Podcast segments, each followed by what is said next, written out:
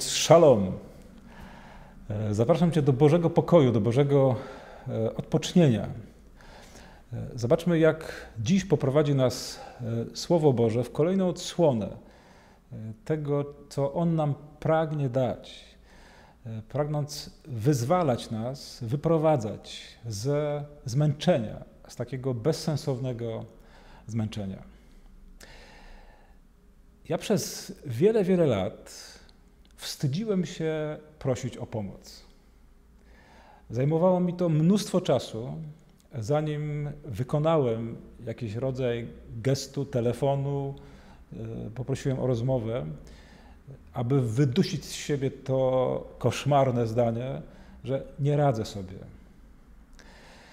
Oczywiście często zwalałem na innych coś, czego mi się nie chciało robić, okłamując ludzi, że potrzebuję koniecznie Twojej pomocy, ale to nie chcę się zajmować tą plugawą działalnością. Natomiast miałem z tym właśnie problem i to było potwornie męczące. Być w pojedynkę tam, gdzie to było strasznie trudne do ogarnięcia w pojedynkę.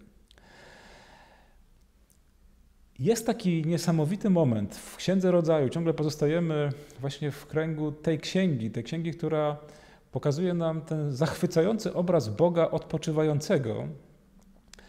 Więc jest taka scena, kiedy Adam wykonuje czynności, jakie polecił mu Bóg. Nadaje imiona zwierzętom. To jest bardzo sensowna czynność i najprawdopodobniej daje mu wiele satysfakcji, ponieważ jest to taka działalność dająca ogromne pole do popisu dla kreatywności. On tam nie pracuje przy taśmie, tylko ma nadawać imiona, czyli ma tak głęboko spojrzeć właśnie w to odkrywane piękno, żeby odkryć jego tożsamość i wyrazić to poprzez imię. Więc uczestniczy w dobrym dziele, to jest ta pierwsza odsłona, zachwyca go to, druga odsłona krainy odpocznienia i w tym wszystkim jednak odczuwa jakiś rodzaj znużenia, co Biblia oddaje poprzez obraz snu. Adam nie znalazł odpowiedniej dla siebie pokrewnej duszy. I Adam zasnął. Dla mnie ten sen jest właśnie znakiem pewnego znużenia samotnością. Bóg nas nie stworzył po to, żebyśmy heroicznie w pojedynkę stawiali czoła całemu światu. Nie tak nas pomyślał. Jest ten cudowny moment, kiedy Adam budzi się ze snu. Biblia obrazowo mówi o tym, że z jego żebra została stworzona Ewa, czyli Ewa jest z tej samej gliny, po prostu to chodzi o taką intuicję, tak, że jest po prostu równa mężczyźnie. I kiedy Adam ją dostrzegł, wpada w zachwyt i mówi: ta dopiero jest ciałem z mojego ciała i kością z mojej kości. Adam dostrzega w niej pokrewną duszę. Już wie, że nie będzie sam wobec tego cudownego świata, a pamiętajmy, że ciągle jeszcze jesteśmy w tym okresie, że tak powiem, przed grzechem. Ale już nawet ten dobry, idealny świat jest dany nie pojedynczej osobie, ale tym, którzy właśnie będąc razem, w tym byciu razem odnajdują przyjemność stawania wobec wyzwań. Za każdym razem, gdy wybieram osamotnienie, gdy jestem taką Zosią Samosią, sam, sam, sama, sama, skazuje się na niepotrzebne zmęczenie, nawet gdy robię rzeczy dobre i sensowne. Bóg zapragnął dla nas przyjemności współpracy. Wspomniałem o tym, że wiele lat zajęło mi, zanim zacząłem prosić o pomoc. Zanim nauczyłem się przyznawać do swojej niesamowystarczalności. Do dzisiaj nie jest idealnie pod tym względem. Proszę, żebyście sobie postawili to pytanie. Jak często zdarza się tak, że męczy cię osamotnienie, że niepotrzebnie katujesz się właśnie byciem w pojedynkę wobec jakichś wyzwań, Zamiast z radością, z przyjemnością, nawet jeśli z trudem, być z drugim człowiekiem. I to jest ważne, że nie z byle jakim człowiekiem. Chodzi o kogoś, w kim odnajdziesz pokrewnego ducha. Prawdziwy wypoczynek, nawet w trudzie, daje właśnie bycie z kimś takim, kto dzieli twój sposób myślenia, kto ma podobne wartości. Dlatego też, jak patrzymy na małżeństwa, to widać od razu, że wychowanie dzieci, nawet jeśli dla nich jest nieraz trudne, wiąże się z jakimś wysiłkiem, to to nie jest jakaś katorga, ponieważ oni to dzielą między, między siebie, ponieważ stoją ramię w ramię, ponieważ ten przepływ intuicji, pragnień, wartości, celów, które mają, on po prostu ich łączy.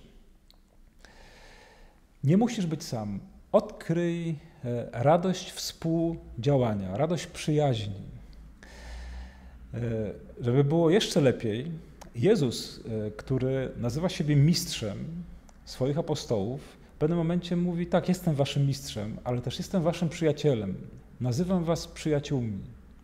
Znaczy, nie chcę was wystawić, mówi Jezus, w takiej, do takiej sytuacji, gdzie będziecie heroicznie osamotnieni. Nie.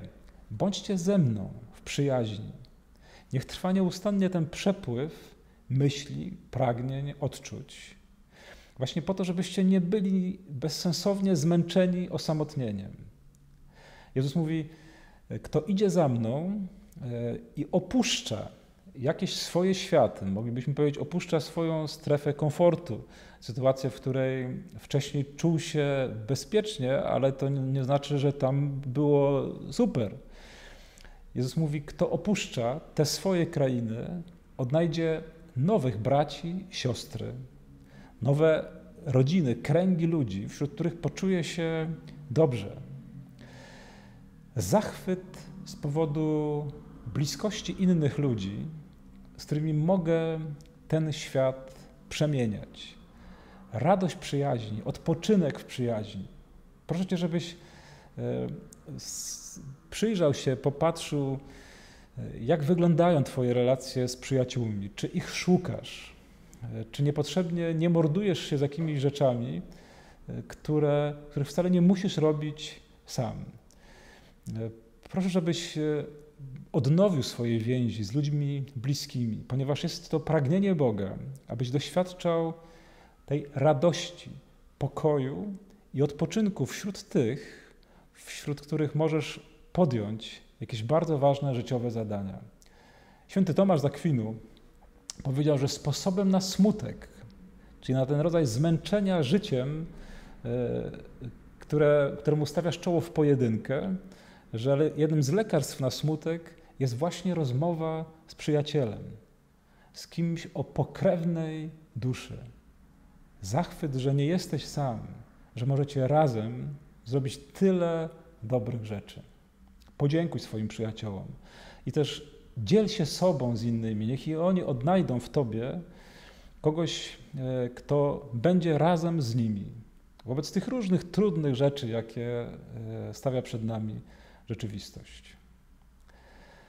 Zapraszam Cię za tydzień do naszej drogi, do naszego kolejnego spotkania, do tego, żebyśmy poszukali kolejnych drzwi prowadzących do krainy odpocznienia.